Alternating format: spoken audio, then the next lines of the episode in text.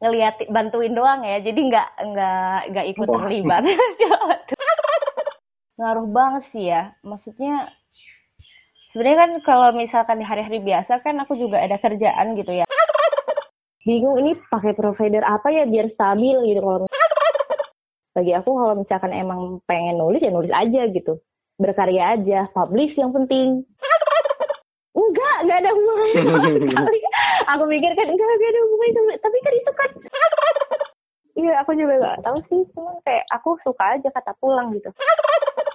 Yang plusnya itu dari DGP memang ketika ketika aku benar-benar ngikutin uh, apa ya pembuatannya dari dia itu naskah nol gitu kan.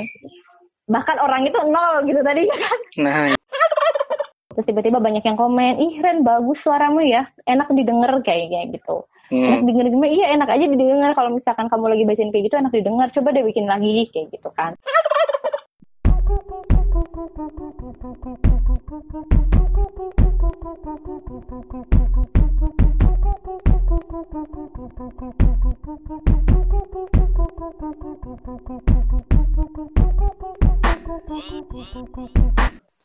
Selamat datang di Pendekar Bercakap, kembali di sesi Ramadan bareng Pendekar. Uh, saya Takin Jafar, kali ini sudah terhubung dengan anggota Pendekar lain. Uh, halo Rena. Halo. Ya, apa kabar Rena? Alhamdulillah. Baik, baik, baik. Alhamdulillah. Gimana puasa? Puasa aman. aman sejauh ini. Ya udah mulai puasa berarti ya? Udah mulai puasa, Alhamdulillah kan kemarin sempat ini ya sakit katanya ya? Iya sempat 10 hari sakit dan 10 hari gak puasa. Aduh. Hmm. oh 10 hari awal berarti? Enggak jadi puasa dulu di awal tuh hmm. empat hmm. harian puasa terus gak puasa lagi gitu. Tadinya ah puasa kayak ini deh masih kuat gitu. Ternyata nggak kuat. Jadi batal gitu kayak se apa sekarang kesehariannya Rena ngapain aja ya? Sehari-hari revisian, revisian hmm. tugas akhir. Terus ya bantuin mama di dapur paling. Ngeliat bantuin doang ya, jadi nggak nggak nggak ikut terlibat. bantuin. Ya potong-potong gitu kan. Karena dapurnya agak sempit jadi nggak cukup kalau harus masak berdua terus ya gitu-gitu aja sih karena podcast kan lagi off terus nulis juga lagi off juga. Jadi lagi bener-bener kayak fokus karena tadinya mungkin karena masih kaget 10 hari 10 hari kemarin pas itu ya pas sakit. Jadi kayak ke sini tuh mau mau mulai ngapa-ngapain lagi tuh bingung kayak gitu mau ngapain lagi. Terus kayak ya udahlah selama puasa barangkali off gitu. Off aja kegiatan-kegiatan lainnya. Ya cuma gitu-gitu aja sih Terus kalau misalkan apa ya pengaruh pandemi ini bagi kehidupan seharianmu gimana? Eh uh, ngaruh banget sih ya. Maksudnya ya uh, kalau soal pandemi itu ngaruh banget sih ya. Soalnya kan kalau misalkan nggak gak pandemi kayak gini kan aku juga ada kerjaan. Tapi kerjaan aku tuh gak bisa dibawa ke rumah. Jadi harus dikerjain di di toko kayak gitu kan. Jadi kalau pas kemarin akhirnya toko memutuskan buat uh, kita juga katanya diliburkan aja kayak gitu kan. Karena beberapa karyawannya itu uh, dari luar kota gitu kebanyakan. Jadi akhirnya kita libur dan pada ngejar. Kan abis itu kan ada katanya isu-isu besar. Eh isu-isu kalau misalkan kota-kota besar tuh mau lockdown gitu kan. Nah aku tuh udah mikir tuh, apalagi kan aku di luar provinsi kan, mikir aduh kalau ke lockdown gimana ya gitu. Akhirnya akhirnya kita tuh rame-rame ngejar ngejar tiket buat sebelum lockdown kayak gitu loh. Jadi langsung pulang kayak gitu. Akhirnya aku memutuskan awal April itu pulang, udah pulang ke sini tuh, pulang ke rumah tuh ya kayak udah jauh beda, beda ngapa-ngapainnya juga beda gitu kan. Kuliah juga tiba-tiba di semuanya di, di serba online gitu kan. Iya. Skripsi juga akhirnya apa ada sistem rules yang harus di ini rules rules yang harus ada akhirnya kita apa kita kita mulai lagi kayak gitu. Bisa langsung bimbingan harus ngurus dulu apa-apanya gitu. Karena kan disiapin dulu servernya terus bimbingan onlinenya kayak gimana sosialisasi dulu. Jadi kayak agak ribet sih gitu kalau di jurusanku kemarin. Jadi agak bener-bener berubah 100% yang tadinya pengen ngejer gitu ya. Cepet selesainya jadinya kehambat kayak gitu mau gak mau aktivitasnya. Jadi pada akhirnya sekarang tuh ya masih apa progresnya itu untuk tugas akhir kayak akhirnya kesendet gitu yang tadinya kayak ngelaju kencang terus tiba-tiba tak aduh gitu kan. Mana itu aku tuh bagi aku tuh lagi bagian uh, pembahasan kayak gitu kan. Jadi butuh banyak diskusi butuh banyak ketemu dosen sebenarnya. Tapi dengan situasi kayak gini jadinya kayak aduh apa ya kadangkala uh, karena mungkin suasananya di rumah gitu ya dan bener-bener di rumah gitu kan nggak nggak nggak di Semarang gitu jadi kayak beda aja tuh hmm. kalau buat aktivitas yeah. sehari-hari semangatnya juga beda jadi semangat itu apa apa tiba-tiba lihat lihat uh, rumah berantakan tiba-tiba kan jadinya mau ngerjain sesuatu pun akhirnya mikir oh beresin dulu ini oh bantuin dulu ini yang pada itu kadang satu hari itu yang harusnya aku di blend kayak itu kadang agak molor kayak gitu kalau misalkan buat tugas-tugas kuliah ini ya apa namanya uh, ada shock gitu ya ketika iya, sistemnya berubah uh, dan tidak pertemuan kita melalui daring ini. Iya, uh, bener. Ada kadang salah paham kayak gitu kan. Terus dari format yang harus dikirim aja, formatnya harus gini. Ngikutin rules kayak gini, kayak gini. Aduh, bener-bener lah. Pokoknya kemarin itu kayak nyiapin lagi, harus tandain lagi yang udah direvisi yang mana, yang ini yang gimana. Uh, udah repot aja pas awal-awal itu. Maksudnya nggak nggak nggak terbiasa gitu karena uh, lebih terbiasa ketemu kayak gitu kan iya. kalau bimbingan. kan itu apa? ketika awal-awal kan masih apa Jet kurang ya. kurang nyaman gitu ya. kalau sekarang yeah. gimana eh, interaksi dengan dosen gitu kan yang kayak gitu gimana sekarang uh, lumayan sih walaupun memang apa ya progres di kitanya itu nggak terlalu banyak kayak gitu hmm. efeknya sih itu ke progres di kitanya sih kalau misalkan iya, iya. yang lain-lainnya alhamdulillah lancar cuman kadang kadang kadang kala ya di situ gang, uh, gangguan itu jaringan gitu karena kan uh, aku agak dipelosok gitu ya rumahnya. Jadi apa rujit awal-awal tuh rujit banget uh, soal jaringan kayak gitu. Bingung ini pakai provider apa ya biar stabil gitu kalau misalkan oh. lagi. Uh, itu benar-benar agak kehambat banget sih pas awal-awal. Iya. Yeah, yeah. paling itu doang sih. Kadang harus pinjam tethering sama mama kayak gitu. Mau ganti kan sayang ya. Hmm. mau ganti tuh sayang kata kalau provider mau ganti. Kayak gitu sih paling jadi ya semoga tetap lancar lah ya dengan kondisi-kondisi yang ada ini. Ya, kalau hmm. keluarga aman kan masih kan? Aman sih, cuman uniknya gitu ya. Pas awal-awal sih itu kan uh, kondisinya itu mama aku lagi sakit. Hmm. Mama aku tuh lagi sakit, itu hampir udah dua kali check up bolak eh hampir lima kali check up bolak balik ke dokter itu dari sejak aku masih di Semarang, hmm, kayak yeah. gitu. Habis itu mama sembuh, itu aku uh, benar-benar aku gitu kan langsung aku benar-benar langsung baru jeda berapa hari itu langsung aku yang sakit terus aku baru juga masih pemulihan ada aku sekarang lagi sakit jadi di jadi di rumah tuh kayak ganti gantian gitu sama papa aku sama papa di awal-awal itu sakit juga.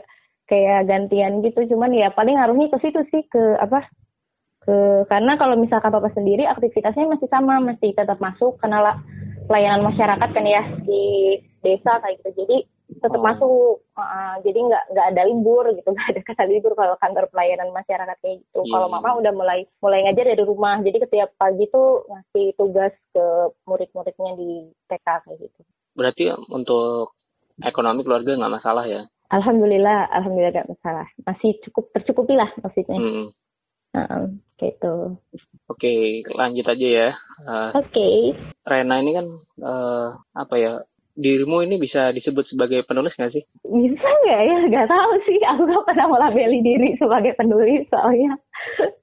Hmm, gitu. Iya karena apa ya? Gak tahu tuh kalau misalkan di poster-poster kayak gitu nggak tahu ya. Maksudnya itu profilnya dari mana aku nggak tahu.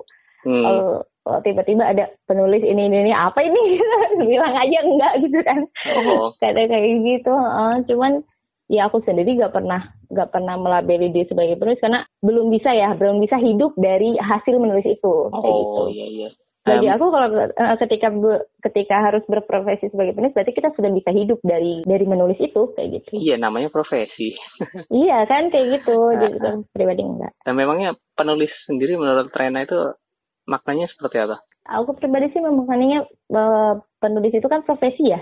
Sekarang hmm. tuh udah kayak uh, kayak profesi kayak gitu, ada profesi penulis kayak gitu. Jadi kalau misalkan bagi pribadi ketika memang seorang itu disebut penulis, berarti orang itu udah bisa hidup dari tulisannya kayak gitu.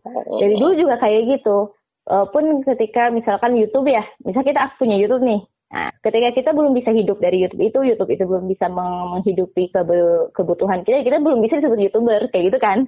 Oh. Ah, iya. Kalau yang, sama kalau yang nggak gitu namanya gitu. berarti udah jadi profesional. Kalau yang iya. uh, menjadikan apa penulis sebagai profesinya itu namanya penulis profesional. Profesional, iya betul. Jadi kalau misalkan ya kayak aku mungkin aku cuma hobi aja gitu kalau nulis. Jadi gak hmm. pernah melabel menulis itu sebagai sebuah profesi. Bagi aku kalau misalkan emang pengen nulis ya nulis aja gitu. Berkarya aja, publish yang penting.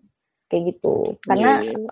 Uh, karena orang itu kadang kalau misalkan mereka hobi nulis, tapi mereka tuh nggak berani buat posting tulisannya. Itu yang menjadi masalah sebenarnya. Padahal bisa jadi dari situ tuh bisa menjadi awal karir kita atau mungkin bisa jadi di situ rezeki kita juga kayak gitu udah banyak kan sekarang kompetisi-kompetisi nulis-nulis kayak gitu ya. Iya, iya.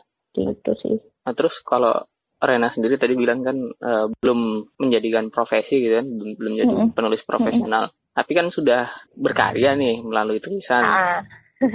Ini Rena masih ada keinginan untuk terus melanjutkan berkarya sebagai penulisnya? Oh, berkarya sebagai maksudnya menghasilkan karya tulisan iya, gitu ya? meneruskan berkarya kalau misalkan ingin terus berkarya lewat tulisan sih masih punya pikiran ya. Cuman kalau memikirkan untuk menjadikan menulis sebagai profesi itu belum kepikiran sama sekali sampai sekarang. Hmm. Kayak gitu.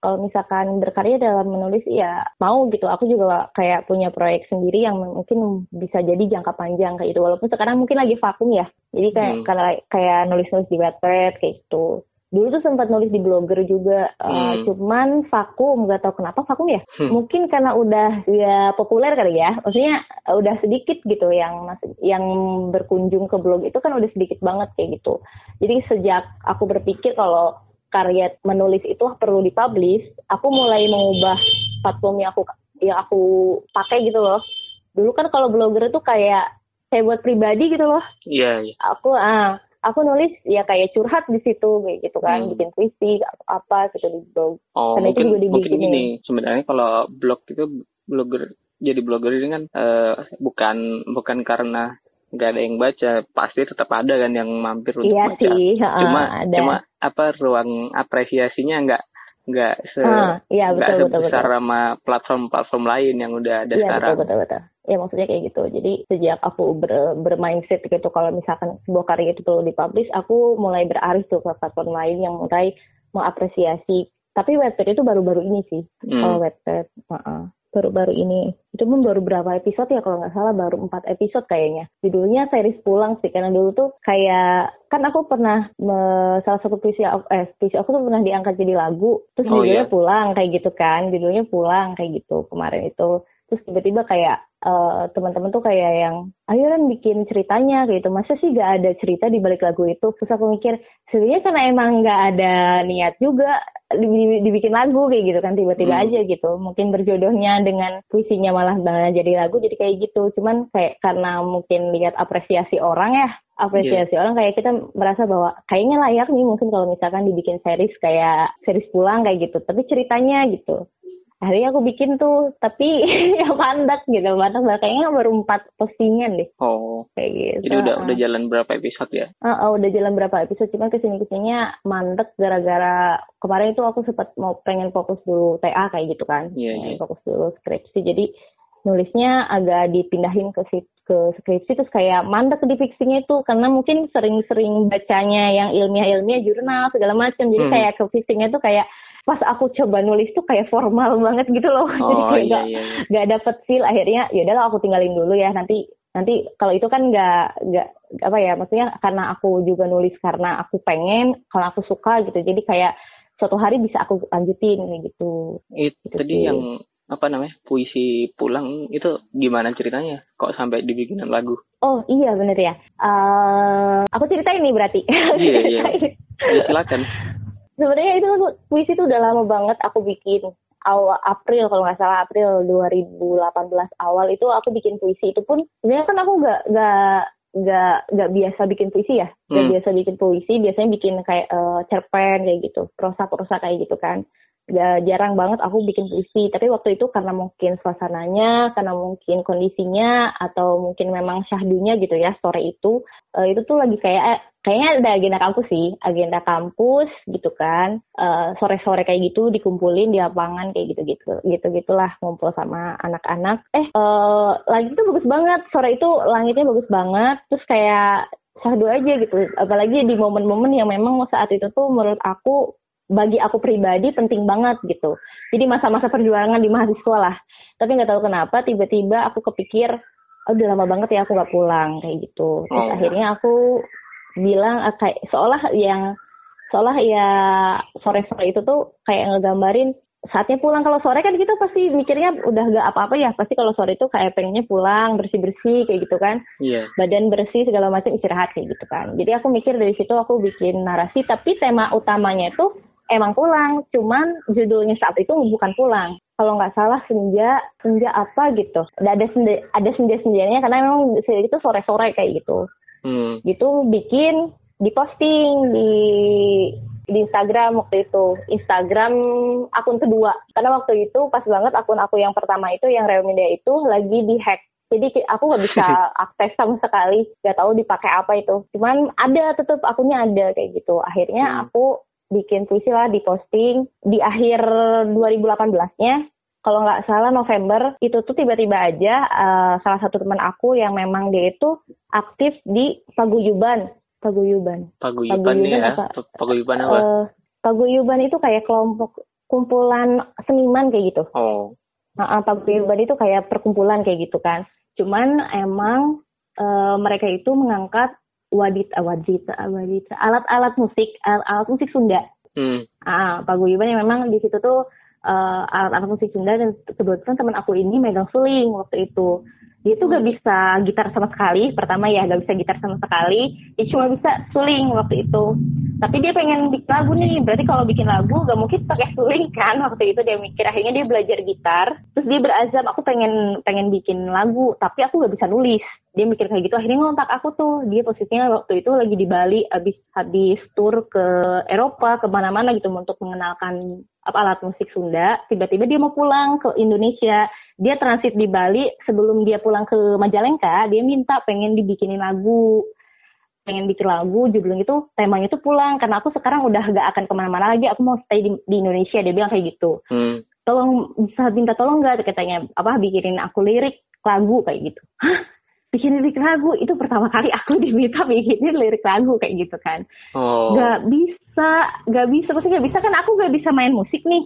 Iya. Udah lama banget sih. Aku aku bisa suling cuman dulu tuh kayak lama udah lama banget ya gitu. Oke aku nggak pernah me- apa me- menjamah sama sekali alat musik apa pun lagi sekarang kayak gitu. Udah bertahun-tahun. Aduh gimana caranya ya bikin bikin lirik lagu? Tapi kita nggak tahu not not not musik kayak gitu oh, kan ya. Iya, iya. Iya kan bingung akhirnya. Terus aku mikir gini ah kayaknya aku gak bisa deh kalau misalkan harus bikin lirik full lirik lagu kayak gitu. Tapi aku punya puisi. Aku bilang aku tawarin beberapa puisi lah akhirnya yang memang satu tema gitu satu tema tentang kepulangan waktu itu dari beberapa puisi itu akhirnya dipilih satu puisi ya itu yang itu walaupun judulnya sebenarnya bukan pulang eh eh, bukan pulang dan kalaupun ada frase pulang itu kayak aku lebih menggambarkan ke pulang pulang pulang meninggal kayak gitu loh Oh, iya. Ah, nah waktu itu. Tapi dia katanya eh, bait pertama sama bait kedua tuh dia ngena banget di bait pertama sama bait kedua. Boleh nggak kalau ini aku bikin puisi tapi beberapa bait mungkin kita hilangkan.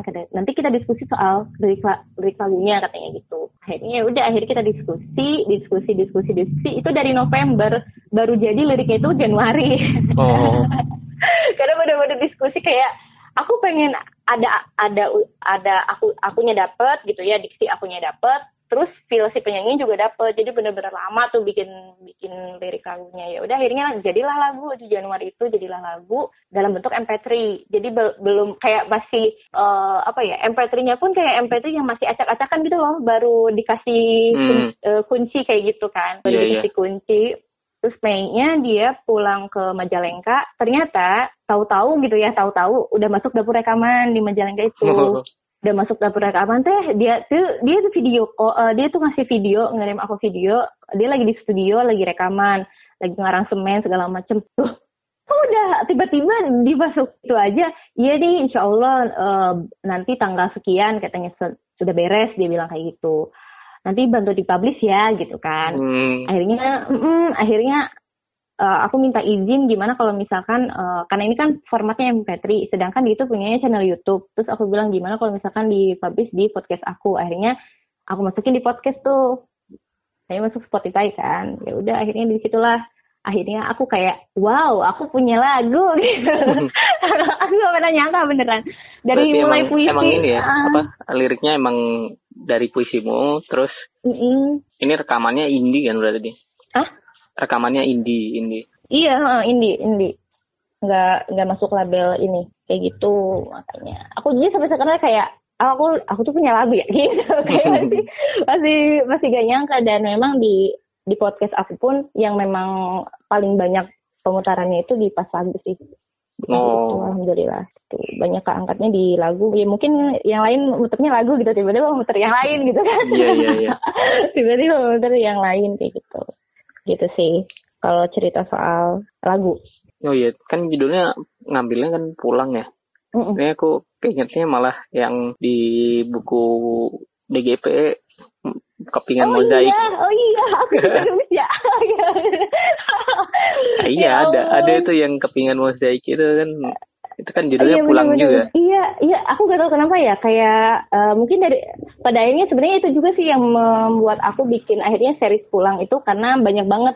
Oh itu soundtracknya dari lagu dari cerita pulang yang di DGP ya gitu. Jadi hmm. ada beberapa yang nanya kayak gitu enggak enggak ada hubungannya sama sekali aku pikir kan enggak enggak ada hubungannya sama tapi kan itu kan uh, kisahnya apa gitu kan? Mereka bilang kayak gitu. Itu kan pengalaman ini. Iya tapi maksudnya nggak ada hubungannya gitu kan? Di masa di mana lirik itu dibuat apa puisi itu dibuat sama masa di mana DGP lirik lirik liris juga kan ini ya duluan puisinya gitu. Yeah, duluan yeah. puisinya kan? Uh, gitu sih. Emang akhirnya aku memutuskan buat bikin series pulang. Itu juga sih bener bener-bener kok kok pulang semua ya? Kok pulang semua? Bisa ya iya aku juga gak tahu sih cuman kayak aku suka aja kata pulang gitu. Oh yang nulis aja nggak tahu ya. Yang nulis aja nggak tahu tiba-tiba oh. dan emang banyak sih maksudnya aku nulis kayak ini pulang ini pulang di diary-diary aku juga banyak yang datang pulang kayak gitu mungkin suka aja kali kata rasa oh. pulang itu. Emang ini berarti ya? Uh-uh. selama di Semarang itu kehasratnya untuk pulang. Benar banget iya banget banget. Aku tuh homesick loh sering banget homesick. Oh, ya ampun. gitu. Iya pengen banget pulang. Tapi memang di lagu itu menggambarkan banget menggambarkan banget apa ya yang pada akhir lirik yang jadinya ya yang jadi lagu itu memang menggambarkan banget kalau uh, kayaknya bukan aku aja deh. Kayaknya yang semuanya yang dengerin juga pada pada bilang kalau duh kangen ya kangen kampung kayak gitu. Jadi kalau misalkan mereka yang hidup-hidup di kota dengerin kan di belakang itu ada suara suling gitu kan hmm. kayak suara anak-anak kecil lagi lari-lari kayak gitu bener-bener kayak wah kampung halaman banget nih gitu udah berapa tuh yang dengerin emang hampir OTW 2000 sekarang seratus delapan eh seribu delapan ratus sekian alhamdulillah mantap tuh ukurannya untuk iya. in, indie dari orang yang tidak dikenal gitu kan Iya bener bener bener banget. Aduh ya Allah. Gitu. Jadi bahas pulang deh. oh iya, Tet, uh, nyinggung DGP nih. Mm -mm. Gimana apa namanya? Uh, DGP ini maknanya buat Rena seperti apa dan gimana ceritanya sampai lahir karya-karya berikutnya setelah oh, DGP iya. gitu dari Rena. Oh iya. Nah ini mungkin nyambung tadi ya obrolan di awal soal menulis kali ya. Jadi hmm. dulu itu emang pas pas pertama kali aku masuk kampus kalau nggak salah ya, terus aku tuh disuruh bikin live mapping kayak gitu kan, sama mbak-mbak yang ada di di wisma kayak gitu kan. Hmm. Uh, coba bikin live mapping kayak gitu, ditulis aja Ren, ditulis aja, dilis aja mimpi-mimpi kamu menjadi apa, siapa tahu nanti tahu-tahu apa kelar dari Semarang kalanya udah banyak banget yang dicoret kayak gitu kan akhirnya aku bikin list mimpi tuh dan di antara salah satu mimpinya itu aku pengen punya buku sebelum lulus kayak gitu tapi aku gak spesifik di situ harus misalkan buku solo atau buku apa gitu ya aku hmm. nggak tahu atau mungkin cuma akan satu-satunya buku skripsi. Aku juga gak tahu sih sebenarnya waktu itu. Coba dulu hmm. pengen punya buku kayak gitu kan. Karena sebelumnya memang uh, sebenarnya aku dari dari eh, dari Majalengka Semarang itu aku bawa draft kayak draft novel kayak gitu kan. Draft novel yang emang aku pengen banget terbitin buku ini. Cuman kemarin tuh gak jadi gara-gara memang uh, konsepnya kurang bagus kayak gitu kan. Akhirnya aku gak berani untuk masukin ini. Tapi pengen aku permak kayak itu siapa tahu nanti pas di apa pas di kuliah punya link gitu kan terus bisa diterbitkan. Aku bawa emang, tuh, emang seneng ini emang seneng nulis dari dulu? Uh, bukan seneng sih ya. Kayak diketemuin gitu sama hmm. orang. Dulu tuh emang waktu SMP itu aku punya mentor dia guru guru sejarah kalau nggak salah lulusan UPI anak pecinta alam juga. Itu guru baru guru muda baru baru masuk. Terus dia kayak bikin komunitas uh, mading waktu itu di sekolah di SMP terus kayak aku tuh kayak dipaksa kayak di kader gitu loh. Secara hmm. gak sadar. Secara gak sadar. Ayo Ren uh, waktu itu kan waktu itu benar-benar jadi duta perpustakaan segala macam kayak gitu kan. Terus tiba-tiba jadi ketua osis kayak itu bener-bener kayak aku baru mikir sekarang oh jangan-jangan ini emang rencana mentorku gitu ya. Gitu. dari rencana bapaknya memang buat aku biar kamu kamu tuh harus kayak gini gitu. Benar-benar dipaksa buat jadi pemimpin benar-benar dipaksa buat jadi kamu tuh bisa kok nulis tulisan kamu tuh bagus kayak gitu. Akhirnya aku nulis tuh di situ mulai ngedevelopin nulis dari mulai biografi orang kayak gitu kan. Terus uh, lebih seringnya tuh nyeritain pengalaman waktu itu. Jadi ada satu pojok pengalaman kayak gitu di situ aku kayak nulis pengalaman orang nulisin pengalaman orang kayak gitu di rubrik apa di rubrik mading kayak gitu kan. Terus akhirnya sampai diresmikan sama kepala sekolah komunitas mading waktu itu di SMP hmm. jadi aku kayak angkatan pertama uh, kelompok mading di SMP kayak gitu itu bener-bener uh, waktu itu aku sukanya malah jurnalis kayak wawancara, repor reportasi kayak gitu sukanya. Bukan nulis fiksi ya, bukan nulis fiksi. Terus ke sini ke sininya uh, waktu SMP itu akhir eh, waktu SMP itu akhirnya aku sama teman-teman yang ada di sana gimana kalau kita nulis cerita yuk gitu kan kita bikin cerita aja gitu kayak tinlit tinlit kira waktu itu lagi hit banget ini yeah, apa yeah, iya. novel novel tinlit gitu kan uh, yaudah yuk bikin aja yuk bikin bikin di buku big boss gitu ditulis tangan bener-bener. Karena waktu dulu kan aku belum bisa komputer ya. Waktu itu aku kayak masih komputer itu sesuatu yang langka gitu. Bisa komputer itu kayak sesuatu yang wah. Jadi aku bener-bener baru belajar komputer itu di situ di, di, di kelompok mading tuh. Karena keharusan ngeprint. Bener-bener aku tuh gak tau gak pack gitu loh. Bener-bener gak bisa. Karena di di rumah juga adanya tuh yang kakak sepupu yang punya yang punya komputer tuh. Jadi masih barang yang langka lah di, di, di apa di kota aku waktu itu. Hmm jadi benar-benar belajar ngetik di situ, belajar reportasi di situ, belajar nulis di situ, sampai akhirnya waktu SMA um, masuk lagi, eh apa, nerusin lagi ceritanya itu cerita yang tadi di buku Big Boss itu sampai empat buku Big Boss. Hmm. Aku lulus SMA itu. Jadi empat, jadi empat ceritanya buku tuh empat buku iya, Big Boss itu full, full, full benar-benar full. Big Boss full kayak gitu. Dan itu pas aku ketik waktu uh, eh, SMA akhirnya kan aku punya, punya laptop full kelas 3 SMA. Kelas oh, 3 iya. SMA punya laptop, bener-bener punya laptop. Eh, enggak enggak enggak enggak enggak. Jadi aku tuh waktu itu kelas 2 itu aku udah pegang laptop tapi inventaris, inventaris oh, iya. dari kelompok jurnalis juga di rumah di apa di di SMA gitu. Kayak waktu oh, itu kan jurnalis sekolah ada inventarisnya laptop Eh, itu. inventarisnya ada laptop sama printer waktu itu. Hmm. Terus karena aku uh, waktu itu kalau nggak salah aku bagian re redaksi ya bagian yeah, yeah. tim redaksi jadi benar-benar aku yang aku yang pegang uh, itu yang pegang apa inventarisnya kayak gitu aku aku ketik di situ benar-benar aku ketik di situ karena aku kayak baru wah ada ada laptop nih gitu kan seneng banget tuh pegang laptop benar-benar eh, menguasain gimana mengoperasikan laptop itu secara keseluruhan itu ketika di situ ketika SMA wow benar-benar langsung diketik dapat 18 bab. Gila. Itu totalnya 114 halaman kayaknya A4 oh iya iya tapi memang jelek ketika aku baca lagi ketika aku baca waktu SMS waktu kuliah aku baca lagi ternyata draft aku tuh bener-bener jelek banget ya, ya Allah. Ini namanya juga ditulis dari zaman kapan. Itu draft awal aja kan ketika itu dan nggak yeah, nggak dipublish ke mana-mana ya? Uh, benar gitu. Terus akhirnya ya udah kayak gitu. Terus uh, pas ditu pas nulis aku akhirnya tiba-tiba aja gitu kan di tahun 2017 ya waktu itu tiba-tiba hmm. ada yang ngajak eh gimana kalau kita nulis di grup angkatan 2014 ya waktu itu ya iya iya Nah, tiba-tiba ada ada ada share share kayak gitu, wah menarik nih kayaknya gitu kan. Terus emang sebelum itu pernah ada obrol secara pribadi tuh yang ngajaknya, pernah ada obrol secara pribadi ke aku gimana kalau kita ngumpulin orang-orang yang bisa nulis gitu, yang suka nulis. Oh boleh boleh aja, tapi maksudnya aku nggak mau kalau harus ngawalin kayak gitu. Iya, Karena iya. akhirnya Lila yang ngawalin ya, Iya.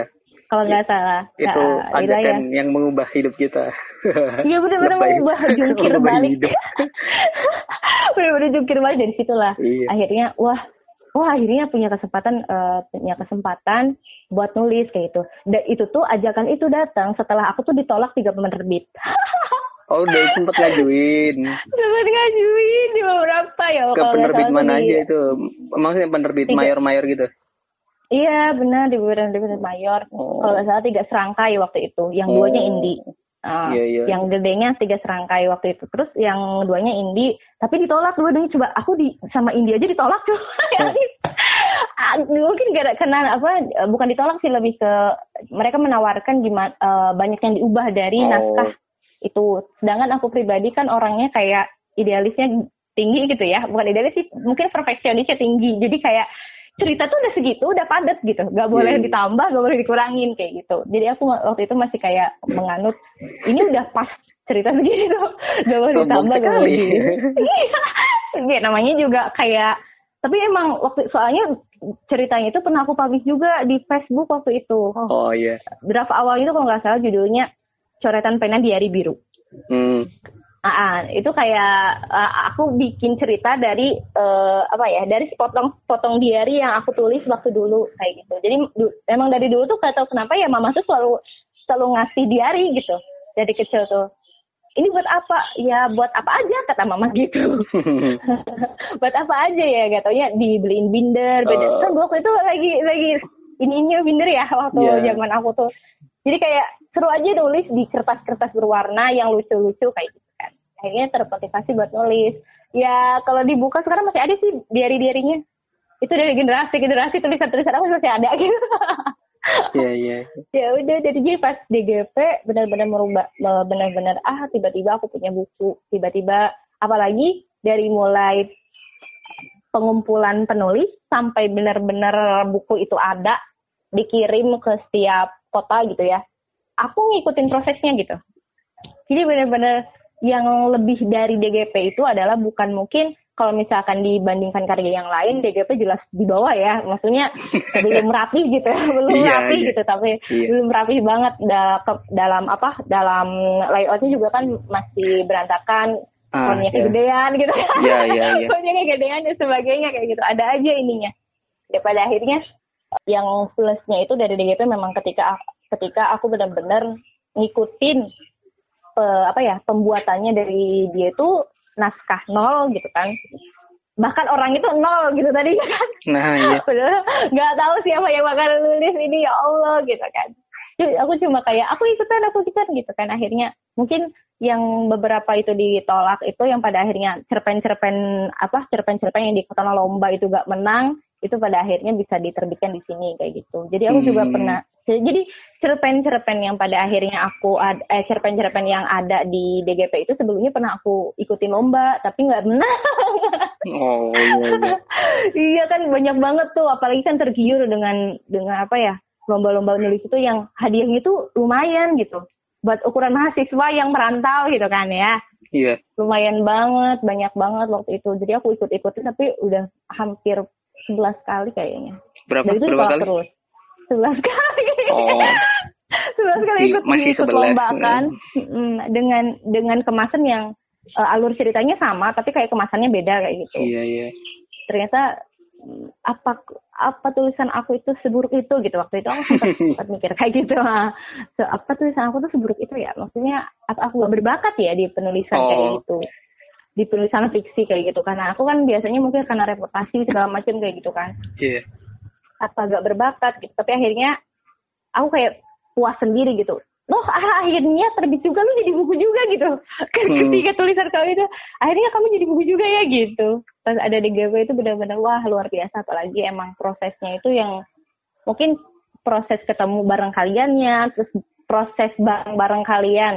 Maksudnya ketika kalian itu kan dari latar belakang yang berbeda ya, Iya. dan dari kesibukan yang beragam, frekuensinya cukup cukup beragam lah gitu. Tapi sama-sama bisa menyatukan ritme gitu di di pendekar literasi itu yang mungkin yang membuat DGP itu plus dan jadi titik balik. Dari situ tiba-tiba Iya, aja ada yang ngajak eh, apa ada yang ngajak buat join di project fiksi kayak gitu kan.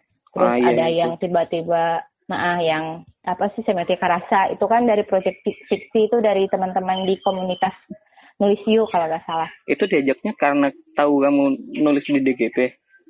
bukan bukan bukan Gimana di itu? DGP. jadi karena awal eh, ketika aku aku bareng-bareng kalian bikin apa bikin project DGP aku tuh ikut kelas menulis Oh iya iya. ah ikut kelas menulis yang membernya itu hampir ribuan wah waktu itu tuh eh, apa pengikutnya itu masih sedikit karena aku tuh kalau nggak salah di batch berapa ya batch 8 ke 9 gitu Hmm. masih sedikit kayak baru eh, mbaknya tuh eh, Kak J itu kayak baru bikin komunitas nulis itu terus Hmm. ke sini ke sini membernya sampai ribuan sekarang Hmm. dan jilid kelas nulis itu udah sampai wah udah collab sama artis-artis terkenal sekarang nulisnya kayak gitu kan ini mentornya mentornya emang ini orang yang mentornya terkenal tuh- gitu.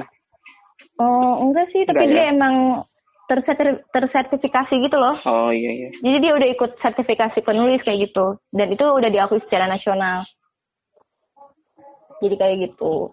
Dan emang selalu ini aja sih bagus aja karya-karyanya. Terus ide-idenya tuh kreatif gitu loh. Dan kelas nulis itu nggak selalu nggak selalu fiksi. Terus kadang ada yang yang kemarin aku share di grup itu loh yang apa di rumah aja sama yang medis. Hmm iya iya. iya. nah itu itu dari komunitas itu.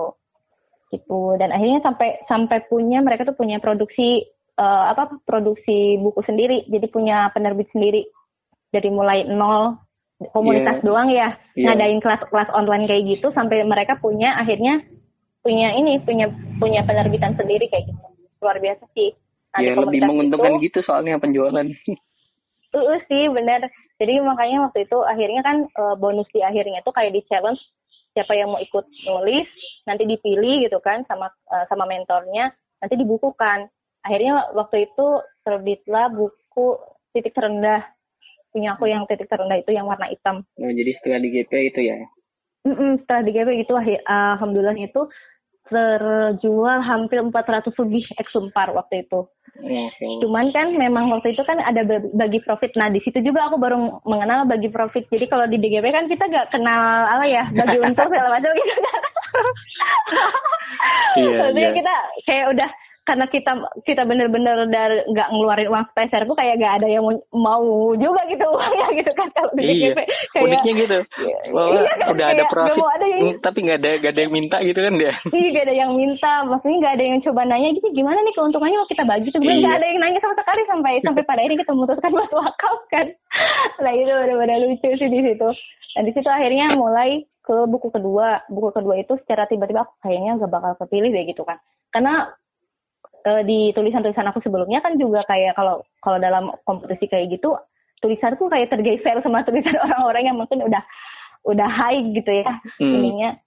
Aku takut banget nggak kepilih tapi ternyata dari dari sekian banyak uh, member kelasnya itu 34 orang yang terpilih itu salah satunya aku alhamdulillah. Dan ini Mhm. terbisa di situ buku kedua. Buku kedua karena challenge ya. Buku kedua kedua challenge. Terus tiba-tiba di teman-teman komunitas yang nulis itu kayak ketagihan nulis gitu istilahnya kayak orang yang baru lulus di wisuda nih dapat sertifikat oh udah mengikuti kelas menulis gitu lulus dan dinyatakan lulus terus kayak kita tuh ketagihan nulis gitu loh Hmm. ketagihan nulis ketagihan nulis akhirnya pada ngajak eh gimana kalau kita bikin project eh, project nulis tapi fiksi kayaknya kan waktu itu kita yang di Itu kalau yang titik titik terendah itu kisah apa? kisah nyata itu jadi Oh. benar-benar masa-masa di mana kita tuh ngalamin eh, titik terendah dalam hidup kita terus gimana caranya kita bangkit waktu Iya itu iya. Mm. Terus akhirnya di project fiksi itu, project fiksi oke aku kayak oh challenge nih kayak gitu kan. Ya udah aku ikutan deh di project yang ketiga di Semeti- eh, di buku Semetera Karasa itu. Tapi yang bikin susahnya itu adalah kan udah fiksi, aku belum pernah nulis fiksi selain yang buku Big Boss itu ya yang ditolak beberapa penerbit. Maksudnya nggak ditolak maksudnya yang pernah dimasukin penerbit itu. Terus eh, temanya roman. Hmm. Aduh. Hmm. aku kayak udah bilang, hah? Roman? Gitu. Terus aku mikir, aduh gimana ya? Bukan bukan aku belum pernah ngalamin hal-hal semacam itu ya. Cuman kayak aduh aku harus menciptakan nuansa itu di sesuatu yang enggak uh, di sesuatu yang belum pernah ada gitu kayak kita benar-benar menciptakan gitu kan suasananya bikin karakternya segala macamnya itu susah banget dan aku benar-benar stuck selama dua minggu aku belum ngumpulin naskah sampai ditegur sama yang sama yang mau ngeditnya ya hmm. Ini kamu serius? Enggak gitu. Hmm. aku kayak biasanya kan kalau di GP aku ke, ke, ke kalian bilang kalian tuh serius gak sih? gitu. Waduh. Iya iya. Iya kan? Sering banget kan cerewet kayak gitu kalau pas di pendekar. Terus tiba-tiba harus harus di tiba-tiba ditanyain kamu tuh serius gak sih nulis? gitu. Sebenarnya serius kan cuman aku belum nemu karakter yang pas gitu kan. Aku kayak yeah. karena itu adalah cerpen dan itu terbatas kayak aku mikir perlu karakter yang kuat gitu biar bisa diingat kayak gitu kan. Terus akhirnya aku tuh risetnya itu akhirnya aku baca webtoon apa yang baca romance webtoon. Oh. Komik webtoon yeah, kayak yeah, gitu yeah, yang iya. bener-bener yeah. tema itu romance romance kayak gitu. Aduh ya akhirnya ada ada webtoon yang aku klik gitu dengan karakter apa romance bener-bener romance banget di situ. Akhirnya aku uh, nulis. Ya apa ya? Sebenarnya itu tuh terlalu padat sih. Menurut aku itu kayak karya yang gagal. Cuman uh, aku itu harus dipublis dia harus dipublish gitu. Alhamdulillahnya masih masih bisa diterima. Di antara sekian banyak yang ikut akhirnya bisa, masih bisa diterima. Nggak tahu karena kurang naskahnya ya atau nggak tahu karena emang mereka tuh kekurangan naskah atau memang bagus. Tetapi menurut aku itu karya yang belum patut diacungkan jempol kayak gitu. Itu yang, yang semiotika rasa ya Iya, Sementika Rasa itu fiksi. Kalau nggak salah judulnya tuh Balasan 421. Hmm, satu judul itu aja. Iya, judulnya gitu, Balasan hmm. titik dua empat dua satu. Jadi sebenarnya itu kayak sebenarnya ah, pada akhirnya tuh sebenarnya uh, garis besar itu kayak tetap dari pengalaman kayak gitu kan. Cuman diubah sedikit karakternya kayak gitu. yeah. kayak ada sesuatu yang memang harus aku sampaikan lewat itu kayak gitu. Jadi ya udah akhirnya aku tulis selesai. Walaupun emang yang penting ya waktu itu aku niatnya yang penting pesannya sampai sih aku bilang kayak karena itu kayak aku mau balas pesan seorang kayak gitu. Hmm. tapi lewat gitu. Karena kan uh, harus punya alasan buat nulis ya. Tetap aja kalaupun fiksi harus punya alasan kenapa kita nulis nulis fiksi kayak gitu gitu kan. Yeah. Jadi aku kayak ya udah aku mau balas balas pesan orang balas, balas pesan orang aja itu tapi dari cerita ini kayak gitu nggak tahu sih sebenarnya orangnya baca manga. Hmm. kayak gitu. Itu buat karya ketiga.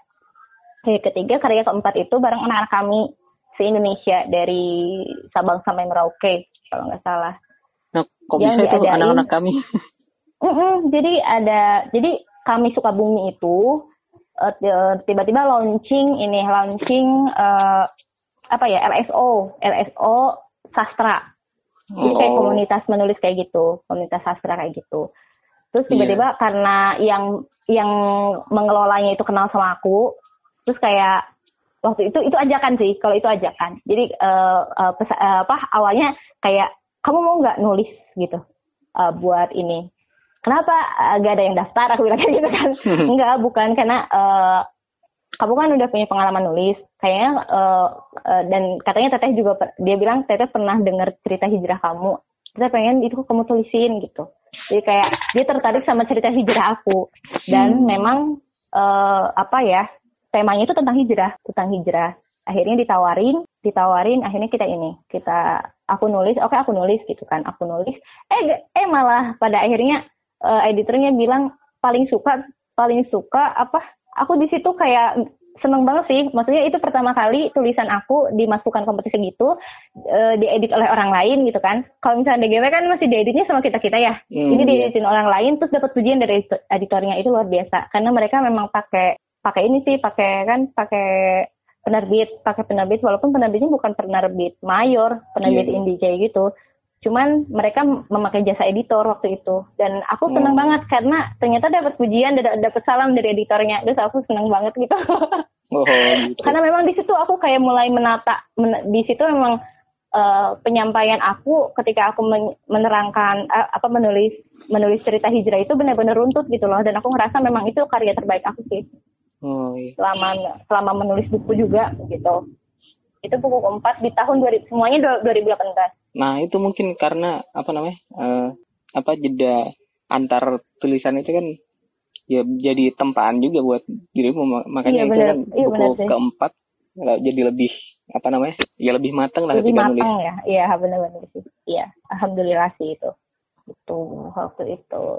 Terus akhirnya kalau Hijrah ya, kemarin itu juga apa? tentang hijrah. Eh, judulnya itu pindah.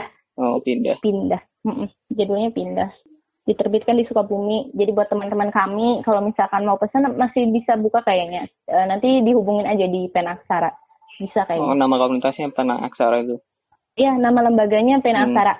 Tahun ini kebetulan mereka itu eh, resmi resmi berdiri sendiri, jadi nggak di bawah eh, LSO kami lagi. oh, Mereka sebelumnya berdiri LSO sendiri. ya Sebenarnya LSO sengaja memisahkan diri biar cakupan ininya lebih luas katanya. Kemarin. Gitu. Gitu. Jadi itu perjalanan aku dari mulai titik balik eh DGP ya, perjalanan nulis aku. Gitu sih. Pokoknya 2018. 2019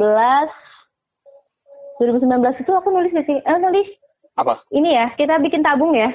oh itu ya Iya, ya, bikin tabung. Cuma itu aja sih kalau itu sepanjang tahun itu nulisnya sepanjang tahun ini ya Allah. Ya alhamdulillah lah, masih produktif tapi jadinya iya nah gitu. eh, balik ke pendekar literasinya dulu deh Ya, Hmm, oke. kayaknya kayaknya dulu yang usul nama pendekar literasi Rena bener nggak sih Masa sih? ya nggak inget Masa deh iya sih? Aku nggak inget sih. siapa yang ngusul Tahu deh tapi menurut Rena sendiri pendekar literasi itu apa eh sejauh ini sih pendekar literasi buat aku ya. hmm. Kalau dibilang orang-orang sih bilangnya komunitas gitu kan. Pada akhirnya eh, pendekar literasi itu se apa ya sampai ke telinga-telinga orang itu sebagai komunitas. Tapi Hmm. bagi aku pribadi pendekar literasi itu bukan komunitas. Jadi Hmm. kayak apa ya? Kalau dibilang gerakan mungkin iya. iya dong karena iya pasti ya pasti gerakan mungkin iya cuman karena memang kita ini karena kalau misalkan kita sebut komunitas berarti kan harus ada struktur ya ah, iya. mau gak mau lah ya sedangkan kita tuh memang nggak ada struktur gitu Hmm, jadi tidak. kalau pendekar literasi itu kalau pendekar literasi itu bagi aku ya tempat ini ya apa ya tempat ngecas energi gitu jadi gak tahu kenapa Hmm. sampai sekarang itu kayak ketika memang bosen gitu ya bikin aja grup itu rame gitu hmm. Kayak kalau sama misalkan grup udah- lain baliknya ke grup itu Hmm, aja ya. ketika males di grup lain kayak ya udah balik aja ke grup itu gitu. Hmm. kayak ada aja dan pasti ada aja yang dan ada aja ada aja yang dibicarakan dan yang dibicarakan itu bukan sesuatu yang kalau di grup lain mungkin kayak sampai ribuan chat itu kayak perang stiker tuh sahihi kayak gitu kan. Iya. saling apalah apa. Tapi aku lihat gitu se- sejauh ini ya dari 2018 grup itu di eh iya bener ya Dua- Ya, 2018 iya. dari mulai dari mulai kita di line sampai kita sekarang hijrah ke apa ke WhatsApp itu bahasannya pasti selalu sesuatu yang bermanfaat kayak gitu dan kayak bahkan mungkin pengetahuan baru buat aku gitu kayak misalkan tentang medis yang dari Lila sering di share kayak Oh, gitu iya. kan Ah, ah, jadi kayak sesuatu yang baru benar-benar baru dari aku dan aku kayak dapat selalu dapat pengetahuan baru aja kalau buka grup itu walaupun memang grupnya itu jarang banget rame jarang banget rame kecuali diramein harus Beda loh ya. namanya, harus Grup- diprovokasi dulu Iya, diprovokasi dulu baru rame kayak gitu. Tapi bahasan di situ memang selalu berbobot sih. Aku sel- makanya aku kayak acungin jempol lah buat kalian. Kalian Hmm. selalu selalu ada sih ide gitu. Buat ngidupin itu. Itu sih buat aku mungkin kayak kalau misalkan teman-teman selalu punya komunitas orang-orang yang diajak nongkrong segala macam gitu. Aku punya pendekar literasi yang di mana mereka itu mereka kita gak suka nongkrong, Iya. ketemu jarang gitu kan, ketemu jarang tapi sekalinya ngobrol, uh betah sampai ber- ber- berjam-jam kayaknya. Sekalinya Nah, ngobrol walaupun itu mungkin ngobrol di di grup doang gitu kan. yang jadi penghubung juga ket- ketemu sama apa orang-orang lain komunitas lain penulis lain gitu kan Iya benar-benar. Jadi setiap kali ada yang hubung itu selalu nanya itu pendekar literasi dulu. Benar. Hmm. Aku terhubung sama marabuminya kami pun gara-gara pendekar literasi. Jadi mereka nyari-nyari ternyata ada sebuah gerakan nih di apa di Semarang pendekar literasi dan mereka tahunya itu komunitas. Pada Hmm. akhirnya terhubung dengan mereka, terhubung dengan apa dengan apa penulis-penulis kami yang lain kayak gitu kan. Orang-orang yang suka sastra di kami kayak gitu kan. Benar-benar dan itu kayak aku gak gak nyangka bakal bakal terhubung dengan mereka bakal kenal mereka bakal belajar banyak dari mereka juga kayak gitu. Sebenarnya kalau arti literasi sendiri kan ini ya selain kemampuan menulis dan membaca. Oh iya mesti lebih luas lagi bisa iya lebih kan luas lagi. apa namanya tentang pengetahuan keterampilan. Jadi iya eh ya bagaimana kemampuan individu mengolah informasi itu kan bagian dari literasi. Jadi Mm, ketika menggunakan nama pendekar literasi nih jadi jadikan nama itu sangat jadi semangat baru lah gitu ketika Iya. itu. Tapi kok bisa ya pendidikan literasi? Aku nggak tahu sih itu siapa sih yang bikin. Siapa? Aku nggak inget lah. Itu kayaknya kayak, Kayak- kayaknya belum sebelumnya itu belum ada namanya kan ya? Iya belum ada nama kita kayak masih kayak kita pro project bikin bikin buku kayak gitu.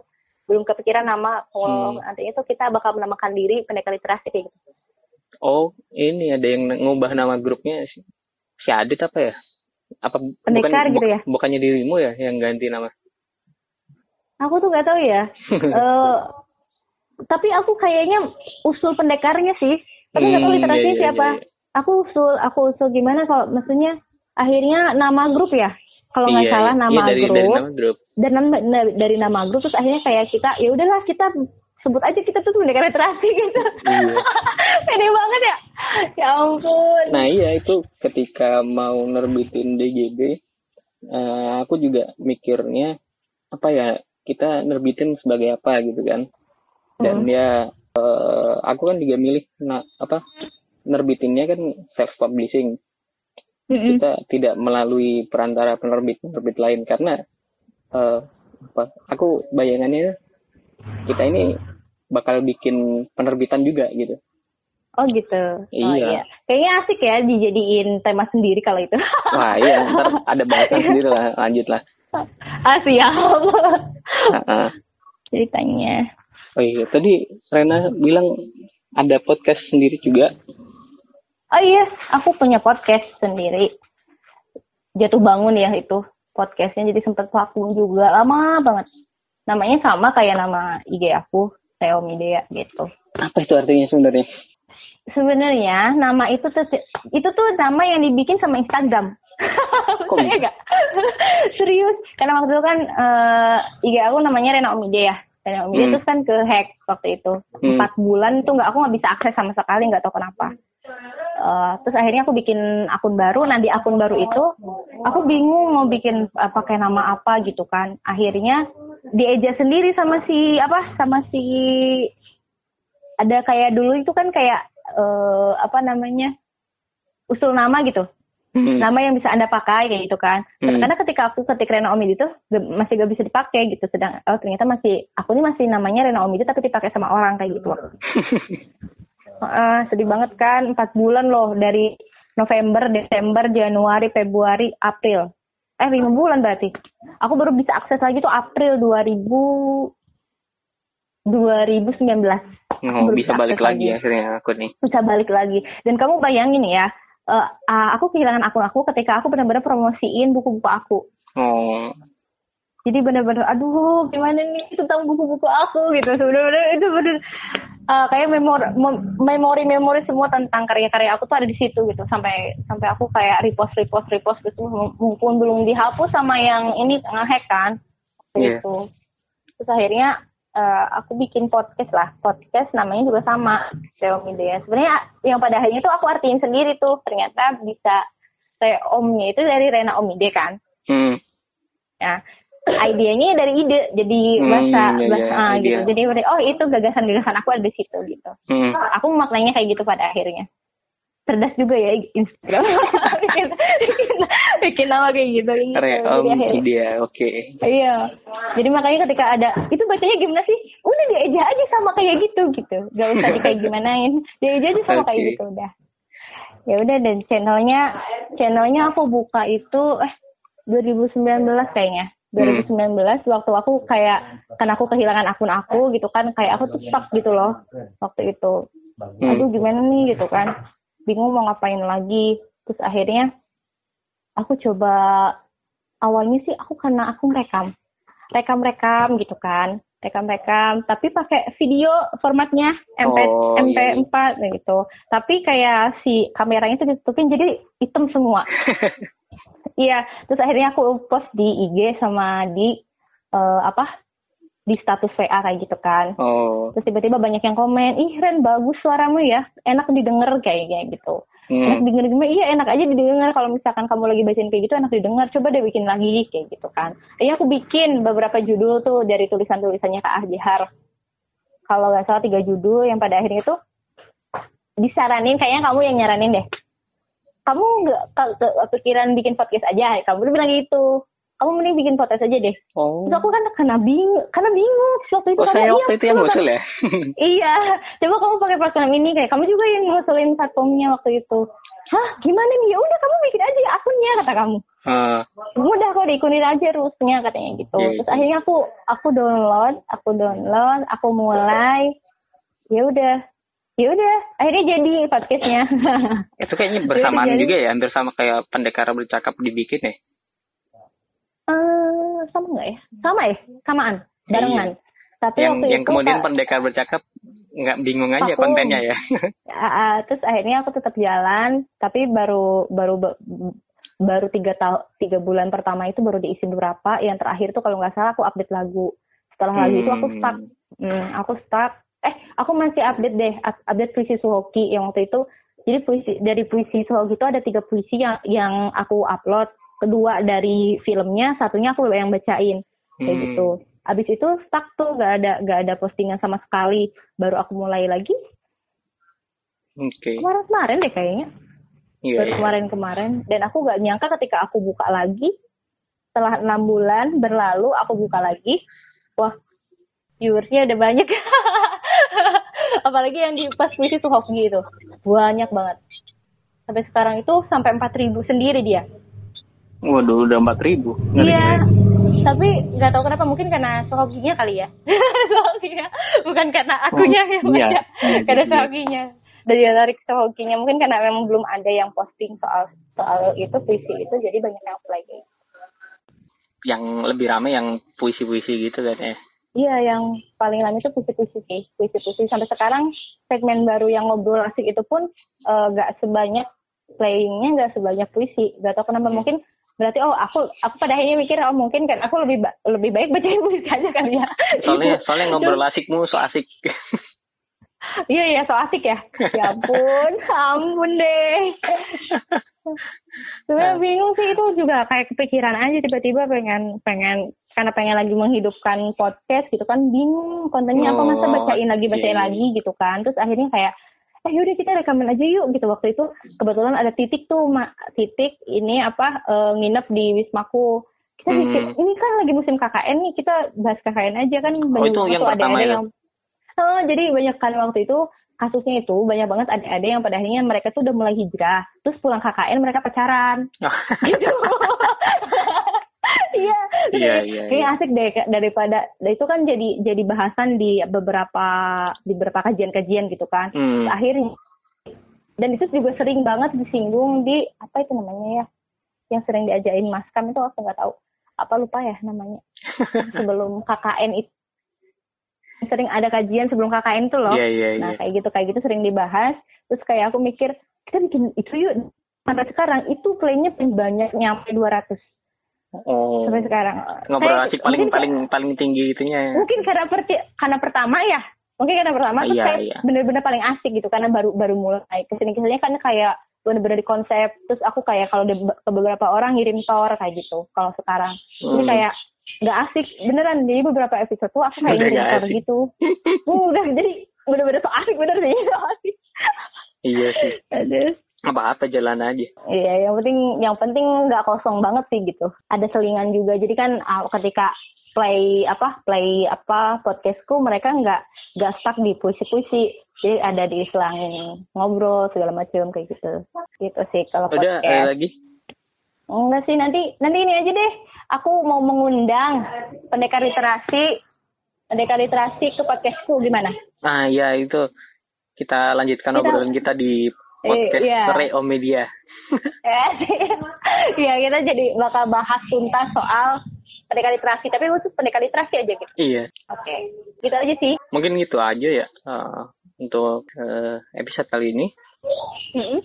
Eh, makasih Rena Ya. udah berbagi beberapa hal. Lanjutkan, Ya, mohon maaf silakan ikuti lanjutannya di podcast Reo Media. Iya, namanya gitu kan? yes iya Oke. Semoga bermanfaat ya Oke, eh, semoga di sisa Ramadan ini makin berkah, makin amin produktif ya. ya hari lagi bertahan Oke, eh, sekian dari saya Takin Jafar, pamit undur diri. Wassalamualaikum warahmatullahi wabarakatuh.